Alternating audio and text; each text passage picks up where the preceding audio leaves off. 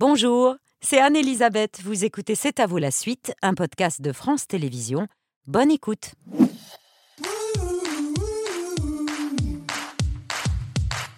C'est à vous pour vous accompagner jusqu'à 21h avec Émilie, Pierre, Patrick, Mohamed, Laurent, Laurent et le point cuisson de 20h avec notre chef ce soir, Ingrid Dao. Salut Ingrid. Bonjour. Fondatrice euh, d'une cuisine ambulante, c'est-à-dire que vous allez un peu partout cuisiner à la demande.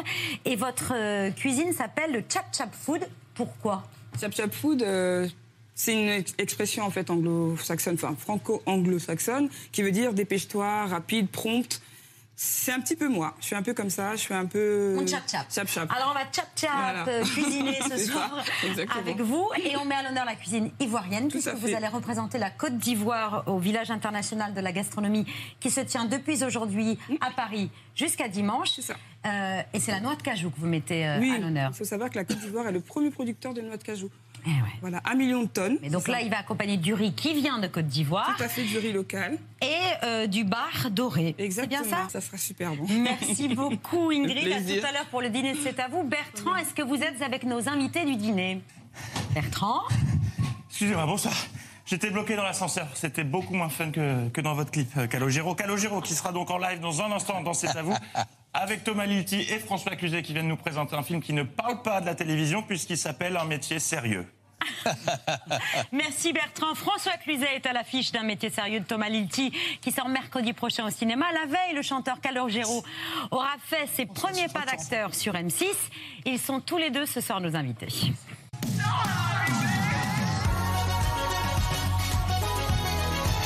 Bonsoir. Salut Thomas Salut François. Bonjour. Bonjour. Bonsoir. Ça va bien? Pardon, je vous embrasse comme du bon pain. euh, Salut Calo. On est très heureux de vous réunir ce soir. Bon, on parlera de votre neuvième album, A-M-O-U-R, euh, cher Calo. Mais là, si vous êtes là tous les trois, c'est parce qu'on va parler d'école. François, vous êtes prof de français dans le film de Thomas. Calogero, vous êtes prof de musique dans Respire, la fiction qui sera diffusée mardi prochain sur M6. En gros, c'est un conseil de classe qu'on organise ce soir. C'est un peu ça. Je suis, je suis un peu le chef d'établissement. Exactement. Le proviseur. L'ironie de l'histoire, c'est que tous les deux vous incarnez des enseignants, alors que l'école. euh, Oui, ça n'a pas ça- été no- notre fort, euh, non, peut-être, je ne sais pas pour toi. J'ai été un échec scolaire et, et le proviseur, donc monsieur, a dit à ma maman que je ne ferais jamais rien de ma vie. On voulait. Ah. Tel quel. Oui, et les- alors j'ai j'ai failli euh, refuser ce rôle grâce à des grands comédiens comme François, parce que j'ai beaucoup d'admiration On vous pour lui. que c'était un métier sérieux, comédien. Voilà, et que et c'est- je ne peux pas accepter, euh, on ne devient pas comédien comme ça, mais j'ai accepté pour euh, cette phrase, tu ne feras jamais rien de ta vie, ne m'a pas beaucoup touché, j'avoue, à l'époque, mais ça a blessé ma maman, et c'était un joli cadeau pour ma maman d'avoir... d'incarner un enseignant Mmh. dans cette fiction sur M6. Comme quoi, rien n'est jamais perdu dans la vie. Et surtout, tous les chemins mènent au cinéma. La médecine pour vous, Thomas, et la chanson pour vous, euh, Calogero. C'est normal, c'est Et normal. la télévision, pour moi, on ne sait pas pourquoi. hein. Euh, jouer la comédie, on vous l'avait proposé par le passé. Jusque-là, vous aviez refusé l'idée. Ce qui vous a mis en confiance aussi, c'est d'incarner un prof, certes, mais un prof de musique. Donc oui, c'était un peu, euh, voilà, Oui, et chose. aussi beaucoup Jérôme Cornuau, le réalisateur, qui, euh, en fait, il se trouve que je suis passionné d'histoire, et euh, notamment de toute la période de, Clémenceau, la Dreyfus, etc. Et euh, il, a, il a réalisé euh, les, les Brigades du Tigre. Ah oui, donc. Et du coup, euh, ça, je me suis dit, waouh, je, je- je vais être bien là. En fait, je, je pense que c'était peut-être une envie cachée, puisque quand je chante mes chansons, si j'aime bien me mettre dans le la peau d'un peau personnage. Là, vous êtes un prof de musique assez rock. Il dit pas partition, il dit partoche. Et, sur- et surtout, il parle de- à ses élèves des Beatles ou encore de Puff Daddy. Daddy. On va pas s'embarrasser avec le solfège. On peut faire de la bonne musique sans la lire. Est-ce que vous imaginez un peu si on avait collé des partoches aux Beatles ou à Puff Daddy? Ils auraient été comme des lions en cage. Du coup, on va vraiment pas faire de solfège? Quel est ton prénom? C'est ça C'est ça. On va parler des notes, bien sûr. On va même parler de l'harmonie, mais de manière différente.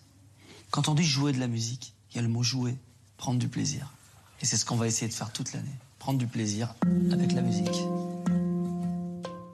Vous pratiquez le handpan aussi, comme euh, votre personnage? Ah bah oui, parce que je l'ai- je- en fait, je, je me suis mis des objets euh, avec lesquels je- j'allais être rassuré. Donc le handpan, j'en joue un petit peu euh, avec mes amis pour dès qu'on commence à s'ennuyer. François, vous êtes aussi passionné d'enseignement dans le film de, Thomas. Vous êtes le doyen de la bande des profs.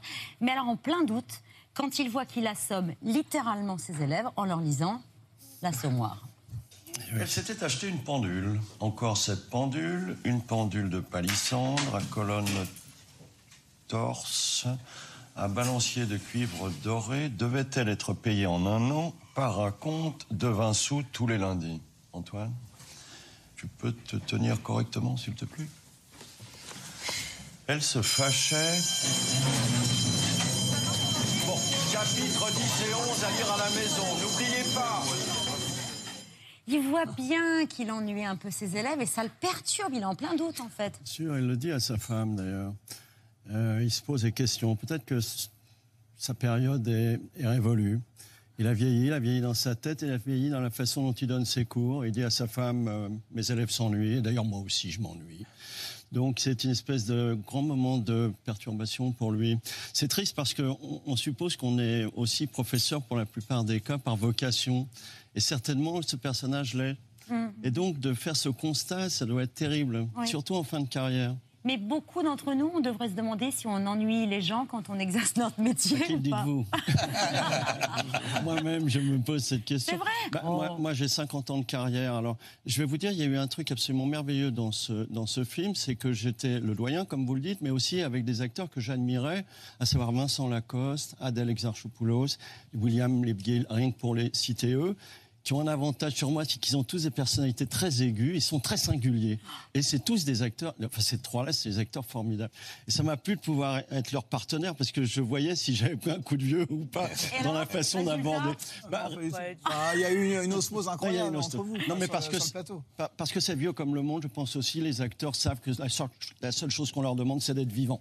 C'est pas de, de jouer ni de composer, mais c'est d'amener la vie. Après toi, l'interprète, ça n'est fait que pour ça, amener la vie. Et, et tous les acteurs depuis longtemps, enfin ceux qui nous touchent le plus, c'est parce qu'on s'identifie à eux du fait que bah, d'un coup ils sont vivants, donc on est accroché. Voilà. Ouais, L'effort de pédagogie, rester vivant, donner envie, pas ennuyer. Ouais. Euh, Il y a un de vos profs qui l'a fait, ça, quand vous étiez à, à l'école? C'est-à-dire que dès qu'il voyait que vous Oui. vous endormiez, il parlait cinéma. Et là, le petit François. euh, Ah, ça, c'était merveilleux. C'était un prof d'histoire géo euh, qui nous avait dit dès le début de l'année, bon, je peux faire le cours en une demi-heure si vous êtes concentré, si vous ne vous dissipez pas. Et l'autre demi-heure, à ce moment-là, je vous parle de cinéma. c'est génial. Donc, c'était vraiment fantastique. Alors, en une demi-heure, tout le monde euh, était hyper concentré, écoutait le cours à fond. Et derrière, il prenait l'officiel des spectacles et commençait à parler de Johnny Guitar. Qui a vu Johnny Guitar Allez voir Johnny Guitar.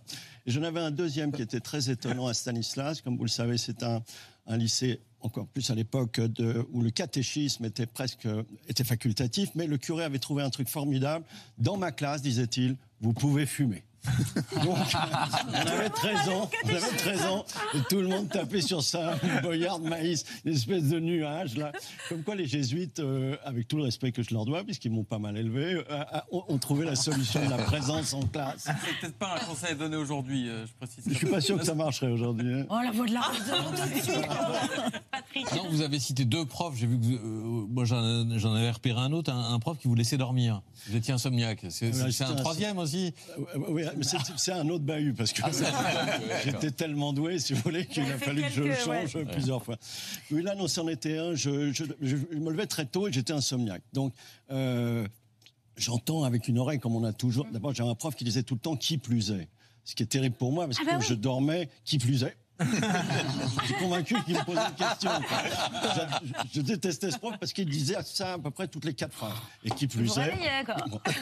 Et puis je, je, je dormais, quoi. J'étais fatigué, bien à cause de cette insomnie. Et puis euh, j'entends avec la petite oreille quand même à, à l'écoute qu'il y a un gars qui dit non non mais il, dort, monsieur. Et le prof ah, s'approche et dit laissez-le dormir. Et ça a été d'une affection formidable. Alors qu'on a toujours les profs dans le nez, euh, surtout à cet âge-là. Là, d'un coup, je me suis vraiment formidable. Ce gars-là, il a tout pigé. Quoi. Oui, exactement. Vous aussi, Calogero, il y a un professeur qui vous a beaucoup marqué, c'était en CM1. Ouais. Et il vous parlait, euh, il vous faisait cours, mais de temps en temps, il s'arrêtait, prenait sa guitare et jouait euh, Maxime Le Forestier. Il jouait Maxime Le Forestier, mais surtout, il avait un truc génial, c'est que il a d'abord il nous demandait de sortir le bled. Alors le bled, c'est un, un vieux euh, bouquin Oui, euh, sur la le grammaire. la Ex- grammaire, connais pas ouais. le- le Extrêmement ennuyeux. La conjugaison, non Ah non, C'est la conjugaison. Et euh, page 53, bon. et puis d'un coup il s'arrêtait et il nous parlait de l'actualité. Il avait besoin de parler, il, il était énervé par un événement. Vous avez entendu parler de ça C'était François Cluzet, non Je sais pas. euh, Et, euh, et d'un- coup, il... Bon, laissez tomber le, le bled. Alors, paf, vous retournez le bled, et puis prenez sa guitare et jouez Maxime Le Forestier. C'est ça, c'est- ça, c'est vrai que ça marque. Th- Thomas, on a tous été marqués par un, par un professeur, j'imagine que, que vous aussi. Ouais. ouais moi, j'ai été marqué par une prof de maths euh, quatrième, troisième. Pas du tout parce que j'étais euh, spécialement fort en maths, et- ou- mais parce que tout simplement, moi, j'étais un élève assez transparent dans la classe, un peu élève moyen, c'est-à-dire l'élève euh, ni celui qui est super cool, ni le premier de la classe, ni le cancre. Donc, j'étais jamais remarqué. Et cette prof de maths, j'ai senti qu'elle avait tout simplement un peu d'affection pour moi. D'un seul coup, elle m'aimait bien. Quoi. Et c'est vraiment, moi, j'ai l'impression d'avoir traversé ma scolarité. Je pense que les profs à la fin de l'année savaient toujours pas euh, mon prénom, quoi. J'exagère à peine. Et elle, et ça m'a beaucoup, beaucoup marqué. Ouais. Tout simplement, le fait qu'il y ait un lien affec- affectif, quoi, avec un prof, ça m'a m'a beaucoup porté. Et d'ailleurs, vous êtes issu d'une famille d'enseignants. Au tout début du film, il y a une scène avec euh, François qui a du mal à communiquer, à parler avec son fils, euh, puisque son fils a, a raté quelque chose, a raté une entrée dans l'enseignement supérieur. On imagine, Euh, Thomas, vous, dans votre famille, il y a votre frère qui, est- qui était enseignant, votre, vos grands-parents, votre mère. Est-ce que c'était une pression ou un avantage? Bah, c'est un avantage, ça c'est certain, mais alors là, c'est, euh, je veux pas euh, faire baisser l'ambiance, mais de toute façon, c'est sociologique. hein. Les enfants de profs sont meilleurs scolairement, ça c'est démontré. Pas qu'à c'est- 16 ans quand même. hein. Ouais, donc c'est obligatoirement euh, un avantage d'avoir des, des parents profs, une mère prof, mais en revanche, euh, il y a une pression scolaire. Ça, pour les profs, la grande majorité d'entre eux, finalement, ils, reproduisent cette compétition qu'on connaît à l'école et qui font qu'il faut que leur enfant euh, réussisse scolairement. Sinon, c'est le double échec. C'est l'échec en tant que parent et l'échec en tant que prof. Donc moi, je l'ai quand même beaucoup, beaucoup vécu, cette pression. C'est peut-être pour ça que j'ai fait des études de médecine, certainement. Mais euh, en même temps... euh, en même temps, ça m'a appris aussi euh, cette affection, cette tendresse que j'ai pour les enseignants et qui est à l'origine de ce film. hein. J'ai Ouais. voulu le faire pour ça aussi. C'est hein, un pour- bel hommage à la profession de Et comme il y a beaucoup de comédiens hypochondriaques, c'est génial de tourner avec vous. Ça, c'est pas mal. ça, c'est pas mal, c'est pas mal. Il y en a quelques-uns. Ah mais oui, d'accord, ok, j'avais pas pensé à ce double avantage. On parlait de vous idéal. un peu transparent en classe. Il y a un élève qui, lui, ne passe pas inaperçu. Il s'appelle Titeuf et il fête ses 30 ans. C'est dans l'œil de Pierre.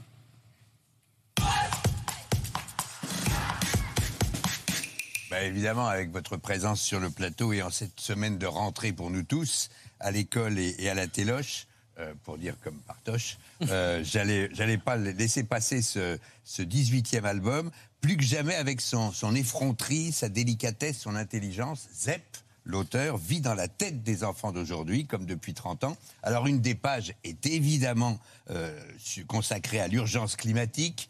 Euh, on va faire un atelier d'idées sur le sujet, dit la prof et son beau t-shirt pour réfléchir ensemble à des solutions. Un des copains de Titoff propose de fabriquer un frigo gigantesque pour fourrer la banquise. Titoff a une idée pour Elon Musk, accrocher un paquet de fusées à la Terre pour l'éloigner du Soleil.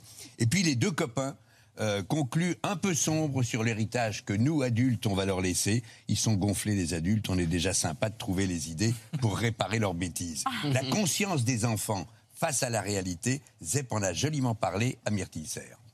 Je trouve que le discours qu'on tient en tant qu'adulte par rapport aux enfants, de leur dire voilà, ben, on vous laisse un monde dans un état un peu catastrophique, les gars, il faudra, que vous trouviez des bonnes solutions pour l'arranger.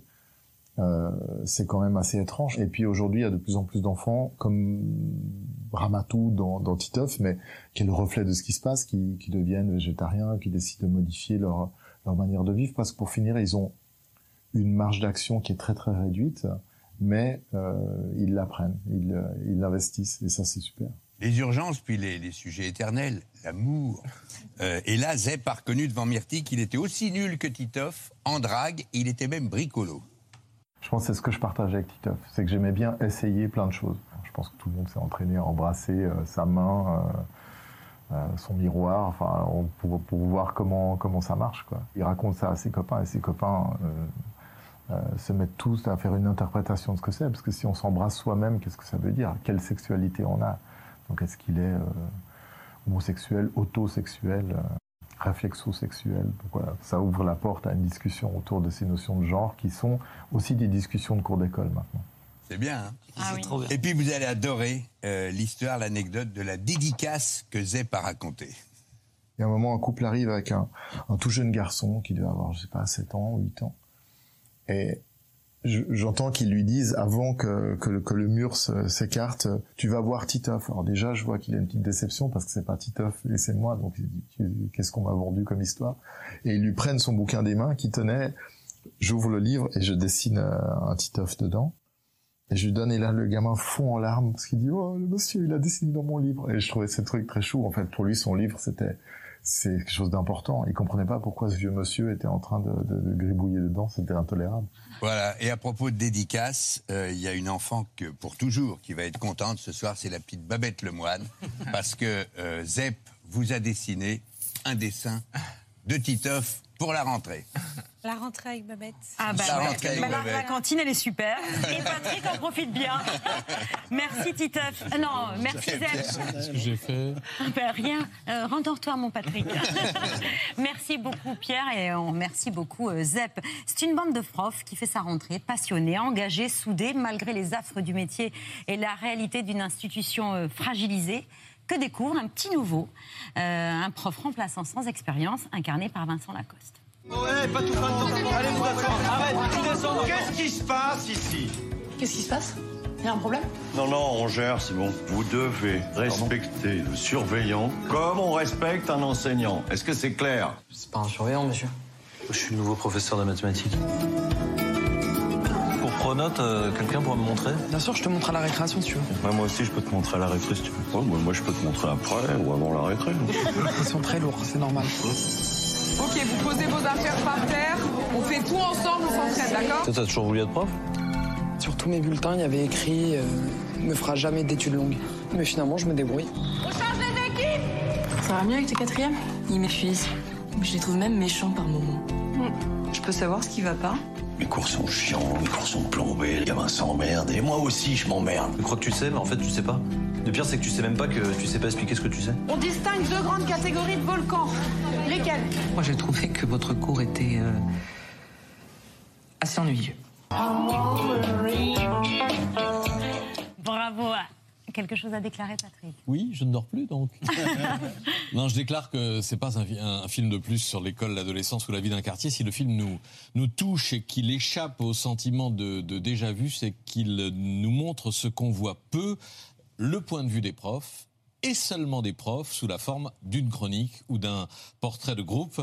On est dans l'intimité des profs, dans leur manie, dans leurs dilemmes. Comment j'impose le silence? Comment je me fais respecter? Comment j'évite d'être chiant? Ça, c'est l'obsession de, de Pierre que vous incarnez, François, qui se vit en père de cette famille-là, qui veille sur les autres profs. Et il est drôlement émouvant, ce, ce vieux prof, 31 ans qu'il est là. euh, il n'est pas loin de la retraite. Il est presque aussi fatigué que sa safrane. Il pourrait s'en ficher complètement. mais sa hantise, c'est de devenir chiant et il faut voir son désarroi quand on l'a vu tout à l'heure Antoine hein, c'est l'un de ses meilleurs élèves hein, qui est assommé par l'assommoir de Zola euh, qui lui dit qu'il préfère lire en ce moment les racines du ciel de Romain Gary et euh, Pierre que vous incarnez ne peut pas lui donner tort à cet élève et donc ça le trouble de façon émouvante. C'est un film qui nous interroge et nous renseigne à la fois sur l'engagement, euh, la vocation, la flamme, qu'est-ce qui donne envie encore aux profs, qu'est-ce qui les motive, qu'est-ce qui les fait tenir. Le casting est formidable, euh, c'est un grand rôle hein, euh, pour vous, je, je trouve François. On a envie d'être dans la, la salle des profs et d'attendre le, le jeudi les, les frites à la cantine. On a cité Bill. Vincent Lacoste, euh, Adèle Exarchopoulos, euh, William euh, Black Bill. voilà, etc. Je voudrais citer aussi Louise Bourgoin dans une sorte de contre-emploi, parce que vous l'avez à la fois enlaidie et rigidifiée, euh, et qu'elle est parfaite en prof de SVT qui perd pied à la fois face à sa classe et face à son propre ado. Vous nous aviez habitués à parler surtout du monde de la médecine, Hippocrate, médecin de campagne avec François, première année déjà avec Vincent Lacoste et William Lackbill. Euh, Qu'on soit enseignant, médecin, ce qui réunit ces deux univers, c'est quoi? C'est la surcharge de travail, la tension, mais aussi la paupérisation. Parce qu'on les voit, les profs, là, ils vivent quasiment dans les mêmes conditions que leurs élèves. Le déclassement, la déconsidération, il y a un peu tout ça? Ah, Il y a énormément de points communs entre les deux métiers. Moi, je pensais faire un film qui n'avait rien à voir avec mes films précédents. Et en fait, de vous sortir de là. voilà, je refais en- encore le même film, mais euh, j'espère que voilà qu'on y trouve quand même des Un nouveautés. petit bout de médecine avec euh, Avec. Aders, ouais, qui joue le père de, de Vincent Lacoste. Mais euh, en tout cas, c'est des métiers qui ont plein de points communs. Mais je dirais que les enseignants, peut-être encore plus que les soignants, à la différence, c'est qu'ils sont, euh, ils sont mal aimés.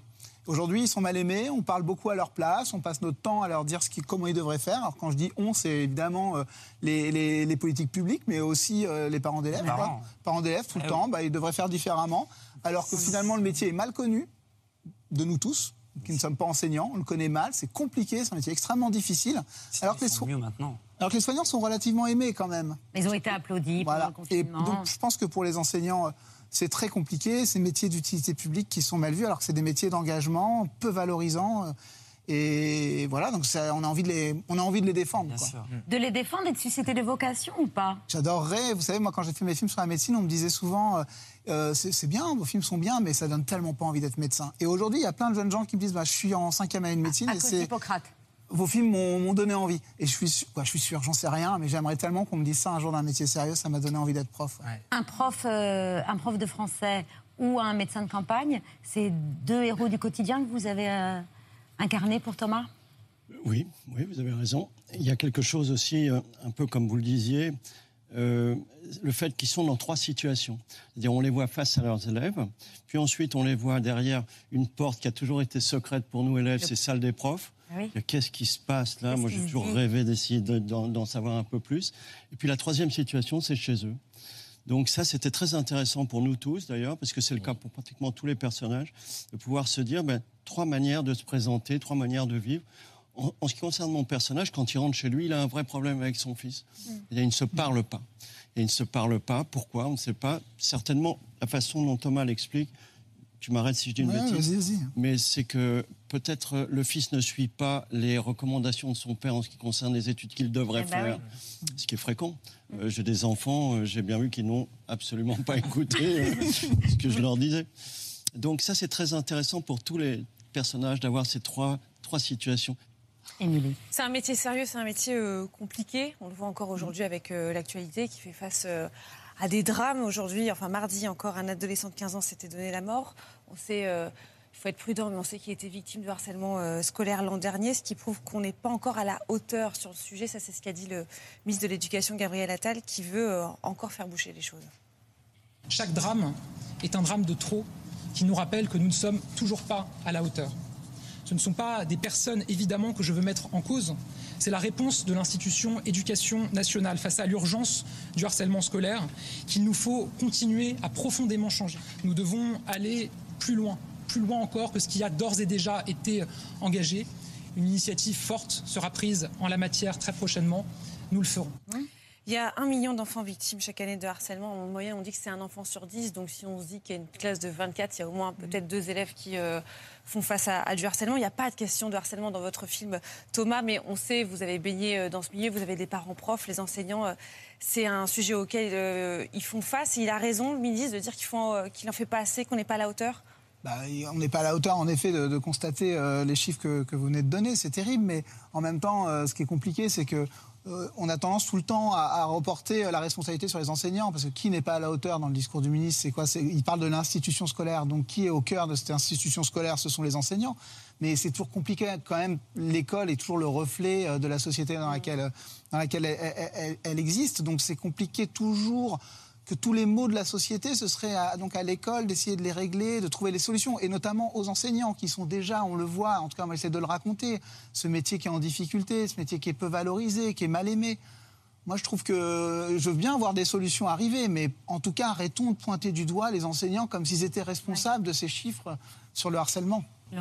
Oui, vous parlez justement de l'autorité. C'est une des difficultés, on le voit dans le film euh, de Thomas euh, auquel sont confrontés les professeurs aujourd'hui. Au- Autorité vis-à-vis des élèves et vis-à-vis de l'institution euh, aussi. Sont parfois seuls, les professeurs. Euh, il y a aussi la question des moyens. Un chiffre, par exemple, je vais essayer d'être pédago. La France dépense 9300 dollars par écolier en élémentaire. C'est moins que la moyenne de l'OCDE. C'est beaucoup moins. Regardez que le champion de la Norvège, 15 000 dollars par élève. Mais on aurait pu parler de tout ça à la rentrée des classes il y a quelques semaines. Voici pourtant le sujet qui a fait la une.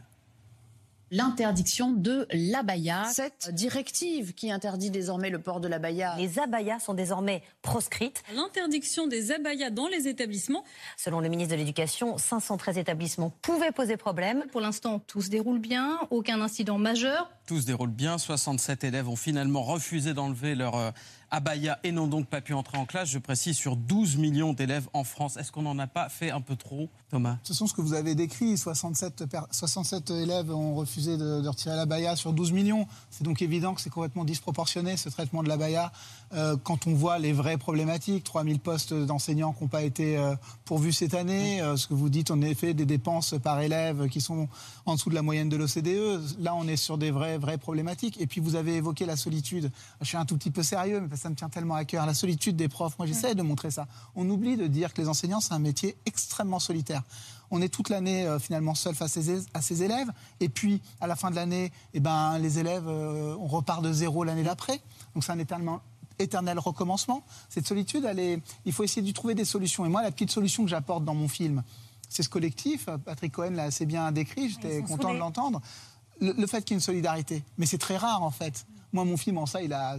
C'est une petite exception. Il y a plein de collèges où les profs sont pas solidaires. Comment on fait pour créer cette solidarité, ce collectif? Parce que moi, c'est un peu mon, mon, mon cheval de bataille, mais je suis convaincu que le collectif permet de rendre ces métiers d'utilité publique, ces métiers euh, non marchands, en fait, de les rendre plus supportables et plus, voilà, plus, plus agréables. C'est indispensable. Sur les- la solitude, la question des moyens, euh, qui est- ce qui est intéressant aussi dans le film, c'est à quel point ils sont seuls aussi face aux outils pédagogiques. Ils vont eux-mêmes aller chercher dans des petites vidéos euh, comment faire pour faire passer des... L'évacuation, l'alerte d'incendie, c'est un Ouais, sketch. hein. c'est dingue. Les scènes, on s'est beaucoup amusé. Ah bah oui.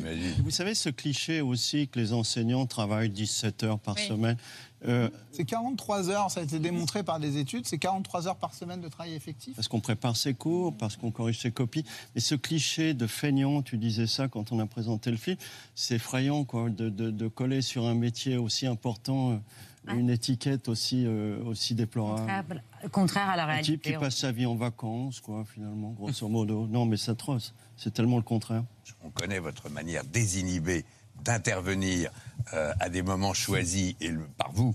Et le moins qu'on puisse dire, c'est que vous n'y allez pas de main morte. Et ça date pas d'aujourd'hui. On l'a constaté, par exemple, il y a 21 ans, ce soir de mai 2002, où après le choc du premier tour, Jacques Chirac est élu face à Jean-Marie Le Pen.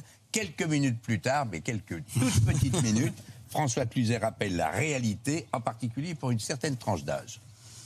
Et puis ceux qui nous ont mis tous dans la rue sont des jeunes de 16-25 ans. Eh bien, c'est d'eux dont je me préoccupe parce que j'aimerais savoir ce que le gouvernement euh, va, faire pour eux. Parce que pour l'instant, on est un RMI qui est touchable à 25 ans, un RMI couple qui est une aberration qui est à 3500 francs, comme si le fait d'être en couple coûtait vraiment moins cher. Alors je me demande, qu'est-ce qu'on va faire pour ces jeunes de 16 à 25 ans, tant qu'ils n'ont pas un RMI Dans cette situation, on connaît la précarité du travail? C'est eux qui nous ont fait descendre dans la rue, c'est à eux qu'il faut s'adresser aussi en premier. Alors ce soir-là, je pense pas que euh, Nicolas Sarkozy vous ait répondu parce qu'il n'a été ministre de l'Intérieur que deux jours plus tard. Mais vous, avez, vous avez assisté à l'investiture de- d'Emmanuel Macron euh, en 2022. Si vous le rencontriez aujourd'hui, euh, de quelle tranche d'âge vous lui parleriez? Pas de la mienne, bien évidemment. non, mais face à ces trucs-là, bon, c'est un peu mon caractère, mais, mais j'avoue que j'ai aussi, euh, euh, pour être très franc, des, presque des excuses à présenter quand je nomme les gens. Euh, moi, j'aimerais pas qu'on me nomme précisément, même si euh, je, je ne suis pas pour les anti-vax. Quand on pense qu'il y a eu un million et demi de morts euh, euh, pour le Covid, euh, 400 000 ou 300 000 pour la France et tout ça, mais, mais ce moment, de- bon, alors il faut dire que j'avais arrêté de fumer aussi. hein. Vous savez quand vous arrêtez vous de avez fumer, commencé tôt. Vous êtes sérieusement énervé. Mais ce que je veux dire, c'est que je ne crois pas non plus euh, au fait de nommer euh, des responsables. J'aimerais pas qu'on le fasse. Pourquoi je l'ai fait? Je me pose la question. Vous regrettez alors? Oh, non, ce qui est fait, c'est fait, c'est fait. Puis je les ai dans le nez, donc, euh, de, toute façon. Mais, je me rends compte que mon, job à moi, c'est de défendre les films qui ont eu de l'importance pour moi. J'ai pas besoin d'aller au-delà de ça. Je suis un citoyen, bien sûr, mais qu'est-ce qu'on me demande? Je, je suis engagé auprès d'un metteur en scène. Finalement, si j'apprécie le film, tout- toutes les questions qu'on me pose, même s'ils concernent le citoyen que je suis, je dois aussi très rapidement répondre et ensuite en revenir au travail qui a été fait. Parce que là, regardez ce dont on parle pour finir. Il s'agit des enseignants. C'est vraiment un sujet majeur, beaucoup plus important que, que, que, que- que ce petit gars, euh, toujours un peu prétentieux d'ailleurs. Et c'est et c'est ça qui, me- qui- qui me gêne. Bon, il y a la timidité aussi, mais, Enfin, mais il y a quand même. aussi, Il est sincère, mais moi, François, que je peux- peux le dire, je pense que euh, c'est réciproque. Énormément d'affection pour François. C'est notre deuxième film ensemble. On, on- on- je crois qu'on s'aime beaucoup. Et, et- et je ne connais pas, moi, le François que souvent on décrit euh, dans les médias, ou que des fois j'ai vu moi-même s'énerver, comme si, euh, voilà, à un moment donné, euh, sur des- c'est difficile, des fois, les plateaux télé, il y a quelque chose comme ça, où, qui font sortir un petit peu l'énergie, alors que dans la vie, dans le travail, sur le plateau de cinéma, où, où le temps est différent avec ses partenaires, c'est quelqu'un en tout cas qui paraît apaisé, qui est, dans, qui, est dans, qui est hyper constructif, qui est dans l'échange et le partage. C'est vrai que pour moi, il y a toujours ce décalage, euh, euh, comme si c'était un autre personnage que, que, que tu interprétais. Donc, euh, être drogué. Un métier sérieux, c'est un film qu'il faut aller voir mercredi prochain. euh, le 13 septembre en salle avec Vincent Lacoste, François Cluzet, Adèle Exarchopoulos, William Lepgill. C'est un acteur. Alors, il, il- il- alors un, Pierre, non mais il respire la bonté. C'est- c'est c'est une merveille de gars. Et pendant tout le tournage de deux mois et demi, ce type arrive. Le... Non mais non mais c'est merveilleux. Toujours de bonne humeur. C'est crée un- partenaire. il crée un c'est- lien qui est incroyable. Ah ouais. Ah, c'est et, très- et- lumineux. et beaucoup de fantaisie, beaucoup d'esprit. Dans un instant, on va entendre Calogero chanter un extrait de ce neuvième album. Vous nous aviez déjà présenté un extrait au mois de juin dernier. Euh, on aime tout l'album, donc comme ça c'est réglé, vous pourriez chanter tout l'album. Euh, mais d'ici là, le nouveau rendez-vous quotidien C'est à vous, les rats d'auteur. Stéphane de Groot, Gilles Gaston Dreyfus.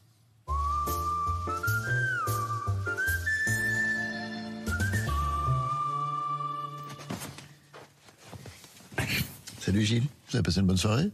Puis je regarde un peu la télévision. Vous regardez quoi à la télé? Un bon petit documentaire sur la grotte de Lascaux, figurez-vous. Sur les grottes de Lascaux? Comment? Sur les grottes de Lascaux. C'est les grottes de Lascaux. Comment ils faisaient les gens qui étaient sourds à l'époque? D'abord, ils vivaient pas très vieux. Oui, donc ils n'étaient pas forcément sourds. Parce qu'on vieillissait très vite. Alors peut-être qu'ils étaient sourds très jeunes. C'est vrai. Est-ce que cette grotte était leur atelier de peinture ou ils vivaient là-dedans? Leur atelier c'était leur atelier, Ah, leur là où ils atelier. bossaient. Je pensais que c'était leur atelier qu'on trouvait dans les. Vous savez, comme les. les, les... Ne m'aidez pas. hein. Je vous ai pas parce que je sais pas ce que vous voulez dire. Mais si vous voyez des vieux coquillages ou des vieux os qui sont euh, dans la pierre. Des, des fossiles Des fossiles. Oui, D'accord, ok.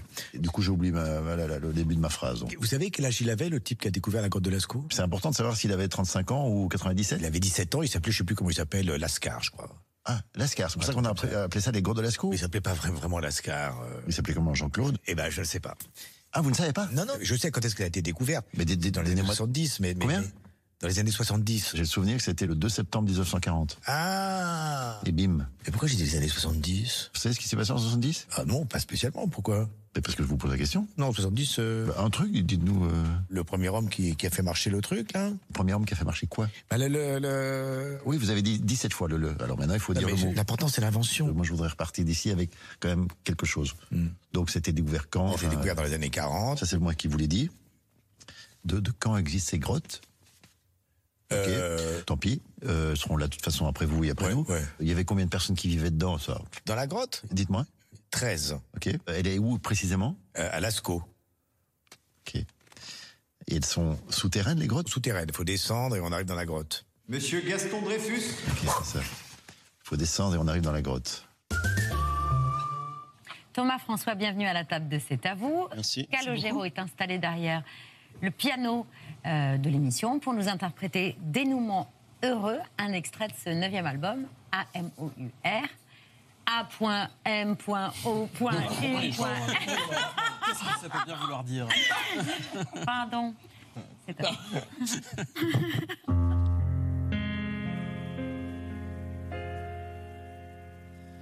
On peut changer d'avis, d'amis, de pays. Pour ça, je ne vois aucun souci. Réinventer les noms de tout. Se créer un joli monde à nous. On peut bâtir des tours plus hautes que le ciel. Décider à la place d'un dieu.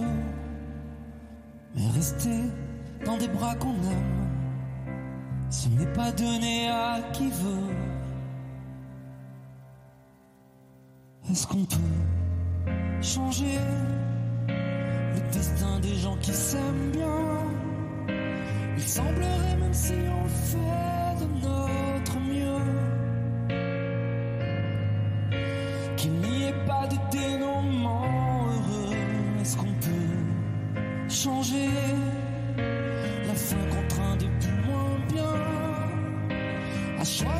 je voudrais mieux rester à deux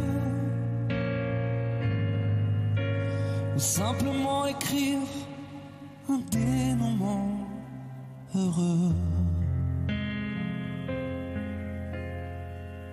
On peut imaginer plus loin que les murs et jouer les lois de la nature. Changer un arbre en guitare, un coup d'un soir en grande histoire. Changer de vie, de lit, d'ADN, de vue si on se penche un peu.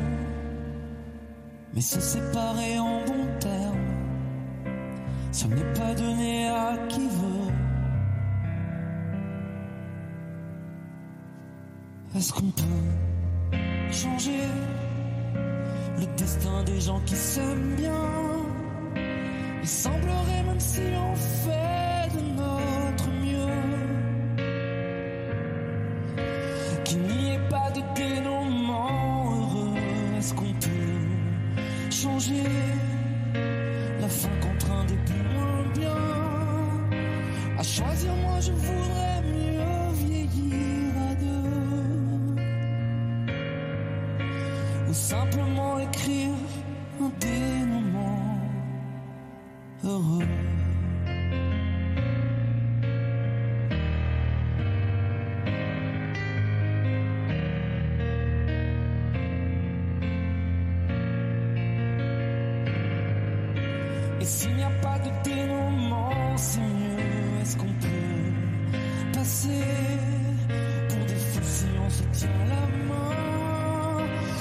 que c'est fini depuis longtemps,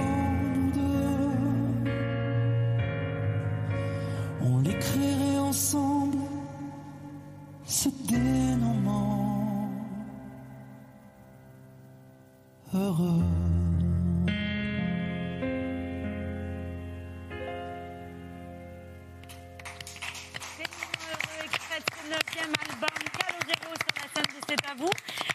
Vous serez en tournée, venez nous rejoindre partout en France à partir de janvier 2024. Il y a déjà une date à retenir, c'est le 9 mars à l'U Arena. Bienvenue à la table de C'est à vous. Je vous présente Ingrid Dao, notre chef ce soir, euh, spécialiste de hum, cuisine africaine bio et particulièrement cuisine ivoirienne ce soir. Euh, Aujourd'hui, c'est un mix quand même. hein, Ce que j'ai fait. Oui, bah, j'ai mis du bar, donc c'est pas forcément un, un poisson euh, qu'on Ivoirien. consomme en, en Côte d'Ivoire. Ah, c'est plutôt une cuisine fusion que je fais, et, euh, mais surtout euh, c'est la noix de cajou euh, que je transforme énormément. Donc je fais des crèmes de cajou, des sauces de cajou. Mais ce soir, c'est en sauce. Oui, c'est en Voilà, sauce. pour parce que- accompagner, oui, parce que tout le monde aime le mafé. Ah oui Mais, mais le mafé. Je voilà. sais le faire. Voilà. Ah ouais Ma deuxième fille est née au milieu d'un mafé. Comment je- J'étais en train de faire le, j'étais en train de faire le, le mafé et ma femme perdait les os et euh, on est parti. On n'a pas mangé le mafé. Eh c'est- Oh, il y a des priorités. C'est Ismaël Lo qui, le chanteur Ismaël Lo qui m'a Et appris. Mafé, c'est pas devenu son deuxième prénom. Je me mêle de tout, pardon. euh. J'ai pas compris, pardon. Ah, mais Elle s'appelle Romy. mais C'était une idée Ah, idiote de lui donner Mafé en Mais deuxième Mafé, prénom. c'est pas mal.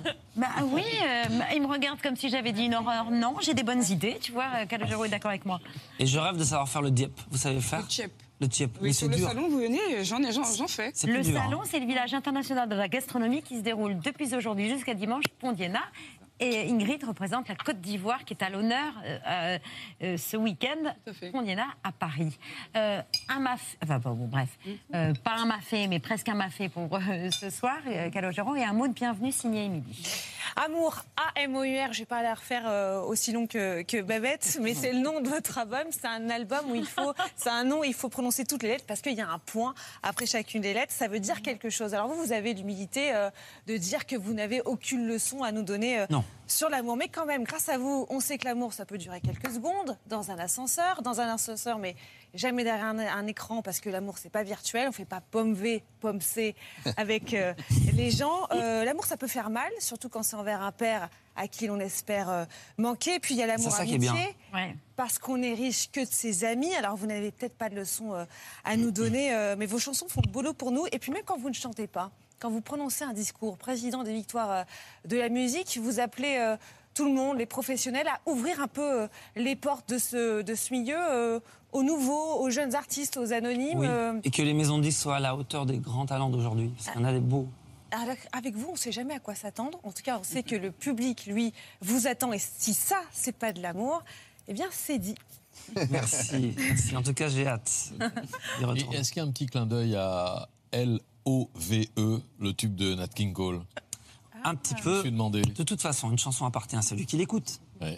Donc il y a plein euh, de petits messages subliminaux et c'est ça qui est bien. Après moi j'ai- j'aime les albums éclectiques qui parlent de sujets différents. Heureusement il ne parle pas que d'amour cet album. Il y a sept chansons avec euh, ce riff de guitare qui est inspiré de Rachita, que, que j'ai beaucoup croisé dans ma vie et qui a toujours été très bienveillant envers moi. Mais il y a d'autres chansons qui traitent d'autres sujets et heureusement parce que sinon on a vite fait le tour. Mais Ce message vaut bien un fromage, sans doute.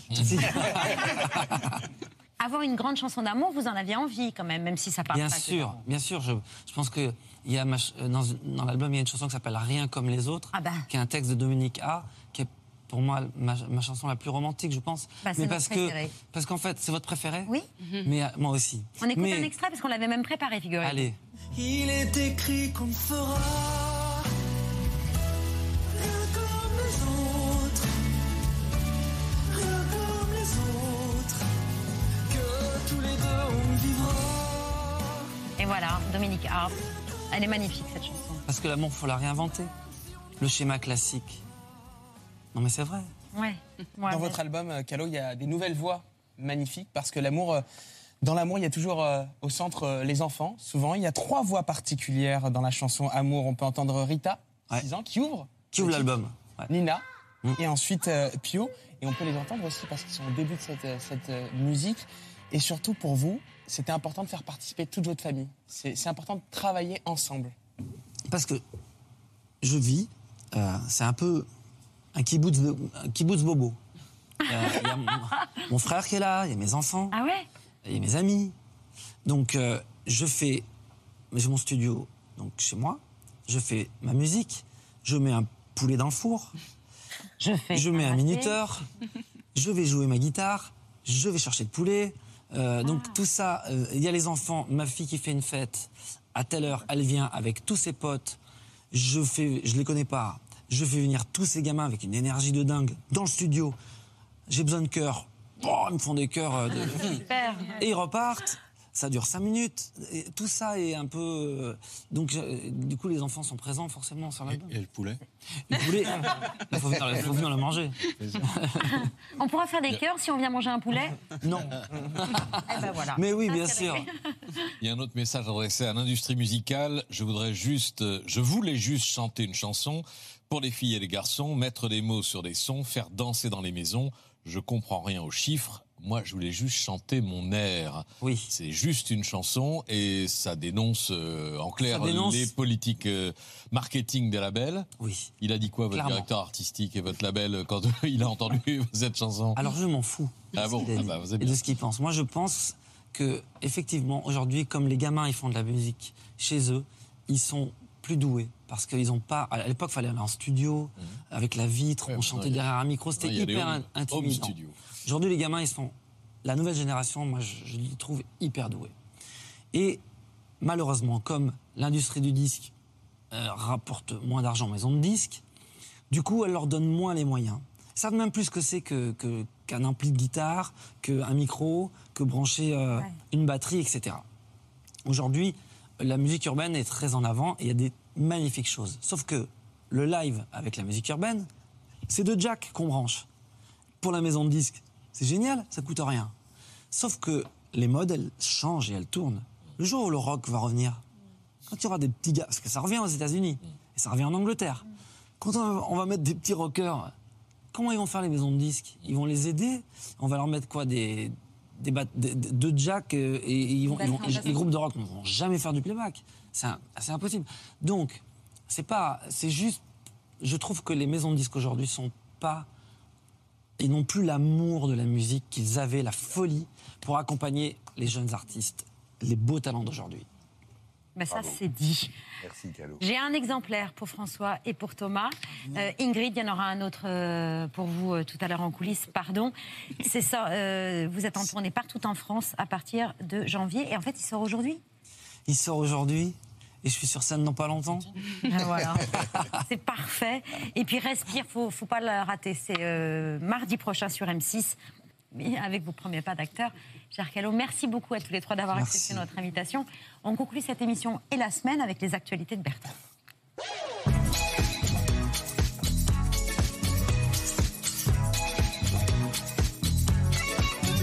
Bonsoir, nous sommes le vendredi 8 septembre, c'est l'ABC Week-end et il s'est passé tout un tas de trucs passionnants cette semaine, encore beaucoup de témoignages poignants dans les JT, c'est l'heure du... C'est pas vrai Ils n'ont pas l'air de craindre la chaleur du tout, eux.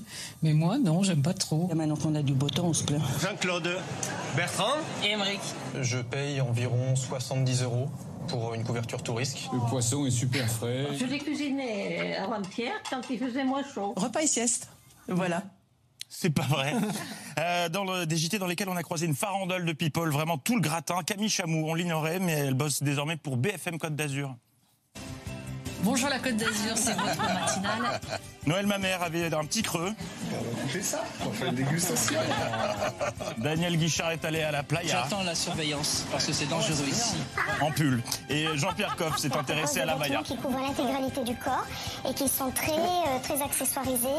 Mais l'événement de la semaine, c'est sur le Rocher qu'il avait lieu, le lancement en grande pompe de TV Monaco en présence de leurs Altesses, le Prince Albert et ce Charlène de Monaco. Charlène qui était ravie d'être là. Avec la princesse Charlène pour euh, lancer cette belle, cette belle aventure. Voici le SOS d'un terrien en détresse. Vos Altesses, c'est le grand, c'est le grand moment. Je vous en prie, vous allez pouvoir procéder au lancement de TV Monaco. C'est toujours aussi euh, émouvant, un poussage de manette. Mais alors là-bas, ça prend une dimension extraordinaire.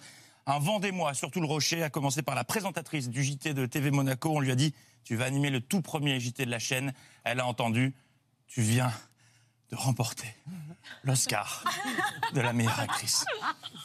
Madame, monsieur, bonsoir et bienvenue sur TV Monaco. Nous y sommes, TV Monaco est lancé et je suis ravie ce soir de vous présenter la première chaîne nationale et internationale de service public monégasque.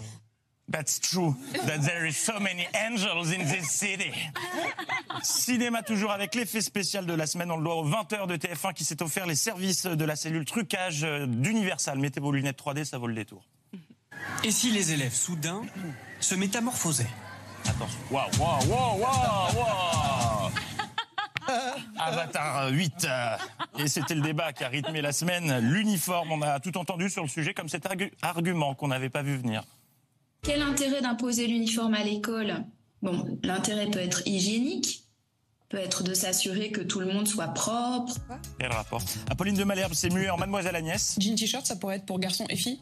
Certains se sont aperçus qu'un débat ça fonctionne mieux avec des désaccords. On va refermer la page parce que sur ce sujet-là, euh, visiblement, On vous êtes tous les deux d'accord, donc c'est pas très rigolo. Mais oui, battez-vous. Le plus important, c'est que le ministre ait un avis tranché sur la question. Je ne sais pas si euh, l'uniforme est une solution un peu miracle. Gabriel Attal, dont il a été euh, beaucoup question ces derniers jours, et cette semaine, euh, ce sera le cas peut-être chaque semaine, l'ABC va se rendre à la rencontre des personnalités qui ont marqué la semaine. C'est le, pour qu'elles nous débriefent ce qu'elles ont vécu. C'est le film de la semaine de Gabriel Attal, donc. Super semaine. Elle a démarré par euh, la visite d'une école avec Babette Borne. Euh, arrivé à l'heure du déjeuner, on a joué le jeu. On est allé à la cantoche avec, euh, avec les petits bonhommes.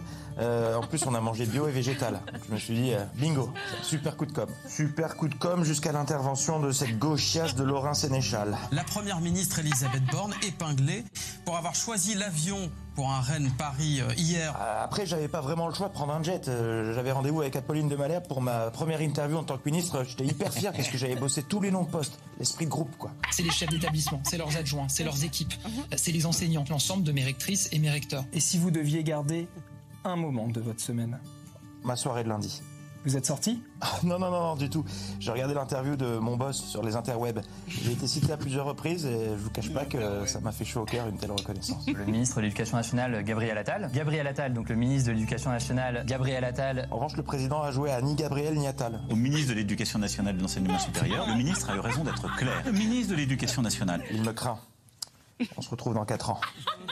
Et vous êtes nombreux à me poser la question en direct sur les réseaux sociaux où non, ce n'est pas le vrai Gabriel Attal, c'est un trucage, euh, c'est un, c'est un deepfake à base de, de papier et de carton finalement. Allez, c'est vendredi, c'est donc l'heure du. Récap. Eh ben non, a pu. Finito, basta, le récap. Euh, non, cette année, place à précédemment. C'est exactement la même chose. Il y a juste le nom qui change. Ça s'appelle précédemment. Et précédemment, dans C'est à vous, nous avons tourné, euh, afin de vous accueillir de la meilleure des manières ce soir, une émission zéro, un pilote pas diffusé, histoire de se remettre euh, Mm. Oh un peu en jambe après deux mois de vacances. Et après deux mois euh, passés éloignés, on avait plein de choses à se raconter quand on s'est retrouvés.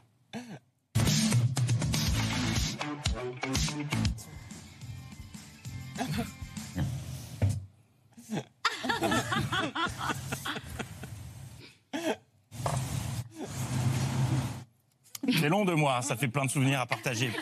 Pour, annoncer cette 15e saison, l'équipe n'a pas eu le choix de tourner un remake d'une scène euh, du film Barbie. Je ne sais pas qui a eu l'idée, c'est assez particulier. Et c'est pas Patrick qui dira le contraire, puisqu'il était consterné tout le tournage, dépité par cette idée. Mais il a fini par se lier d'amour avec le lampadaire. Je vous souhaite beaucoup de bonheur. Visiblement, il y avait une mauvaise odeur sur le plateau. Heureusement, l'inspecteur Babette a mené l'enquête. Sont-ce mes cheveux qui sentent Ah si, je crois que ça vient vraiment de mes cheveux. Ah non, c'est Laurent qui poque. Et enfin, Patrick a joué à 1, 2, 3, soleil tout seul. 1, 2, 3, soleil tout seul. Eh bien, tu as gagné, mais tu étais le seul à jouer, Patrick. Petit côté Jean-Pierre Foucault. Ça- Oui, c'est vrai. Et vous vous demandez sûrement pourquoi, après 14 saisons, puisqu'on entame, on entame la 15e, toujours sans, sans orthophoniste pour ma part, l'équipe a encore besoin d'enregistrer une émission de chauffe, une émission zéro. Voici la réponse. Encore dire bonsoir. Bon, ah, il n'y a plus de nappe, il n'y a plus rien. Bonsoir. Charles III a été aussi vertueux que patient. Il manque la citation en anglais. Nos invités ce soir. Eh bien, Babette, je suis en compagnie de. Waouh, ça pop dans l'oreille. On va même avoir une photo des Pink Floyd, alors que ce soir, je ne vous parle pas des Pink Floyd. C'est un document, euh, Pierre, Voilà, que ce vous sera un document. à nos, à Ça va nos être un invités. document. Ce sera quoi? Je ne sais pas encore. Et c'est dommage que ce pilote euh, n'ait jamais été diffusé, puisque le contenu était assez riche. Euh, L'œil de Pierre, par exemple, était assez intéressant. L'œil de Pierre ce soir sera consacré à. Aux œufs sur le plat. Merci beaucoup. Faudra le faire un jour à l'antenne. Promis. Beaucoup d'attentes sur les œufs plats. Euh, tout comme l'édito de Patrick, que dis-je L'édito de Patrick Cohen de la Comédie Française. Ah oui, c'est bien. Et donc une question. Faut-il brûler Rodrigue, as-tu du cœur? Tout autre que mon père l'éprouverait sur l'heure. Agréable colère, digne ressentiment à ma douleur si doux. Je reconnais mon sang à ce noble courroux. Je revis ma jeunesse à cette ardeur si prompte. Viens, mon fils, viens, mon sang, viens laver ma honte. Ma conclusion, c'est qu'il ne faut pas brûler le site de Corneille. Thomas, je vous file euh, sa carte de visite si vous avez besoin. hein. C'est quand même balèze, hein, par ailleurs. Patrick, qui est un véritable couteau suisse. On avait signé pour que ce soit pas diffusé ce truc-là. On n'a pas le souvenir. Ah bon Journaliste, comédien, mais également chef plateau, il gère tout. Blanc, c'est les infos express qui arrivent. Et Vincent de Diam sont ce soir nos invités. Attends, tu, tu veux pas qu'on tu veux pas qu'on le refasse Ok, excusez-moi. Ce seront euh, Camille Cotin et Vincent de Dienne qui Non. seront nos Comment invités. Non, non, On a l'image, mais on n'a pas le son. On n'a pas le son. Merci Patrick. Et avant même la première, il était de retour en pleine forme. Pas de patrouille, pas de patrouille. Attention aux bafouilles. La reine le faisait, elle l'a fait Enfin, elle parlait en tout cas en public en français euh, Dans des discours. des interviews. Dans des Ouais. discours, dans des interviews, je crois. Je suis pas sûr. Et à côté d'eux, Donald Trump, c'est un gamin qui a seulement 77 ans. 18 Non 77, je vais vérifier seulement. Mais il doit aller sur ses 78. 24 ans seulement et c'est son deuxième long métrage. Ouais, Bravo à lui, Vincent pas un chapeau de paille en si, je crois que c'est son premier. Ah, deuxième. Il a un frère Ah bon Eh oui, il me semble que c'est le deuxième, mais à vérifier. Philippe Gaston Dreyfus. Gilles. Gilles Gaston Dreyfus. Une rentrée, on se quittera là-dessus qui scellait également les retrouvailles entre Chonchon et Relou. Ah oui. Votre édito. Merci de me prévenir un peu plus tôt la prochaine fois, cher Patrick. Il fallait choisir la comédie française plutôt que l'école de journalisme de Lille. Non, pas le CID. On va pas refaire toute l'émission depuis le début, cher Patrick. Patrick, quelque chose à déclarer? Orage. C'est nuit. Non, tu veux que pas. censé, tu sais, faire un mot sur le film Vraiment, on déroule euh, la fluidité des enchaînements, Voilà. les magnétos, le son qui C'est fonctionne. exactement cela. Ils sont particulièrement fluides. hein. Que Patrick entende Bertrand, c'est une chose.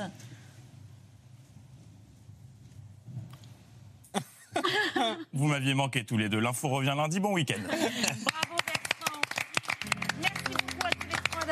accepté notre invitation. Vous savez ce qui est diffusé là tout de suite sur France 5, Thomas? Pas du tout. Hippocrate. tiens Avec. Vincent Lacroix, Jacques hasard. Gamblin et c'est signé ah, Thomas Linti. On sait recevoir sur France 5. Demain, c'est l'hebdo. Aurélie Casse reçoit euh, Laurent Ruquier, Marc-Olivier Fogiel, Thierry Ardisson et Niki Doll. Si vous voulez bien vous tourner vers Nicolas pour saluer nos téléspectateurs, on se quitte en écoutant Calogero. Ciao, bon week-end à lundi. dans des bras. Ce n'est pas donné à qui veut. Merci d'avoir écouté ce podcast de France Télévisions.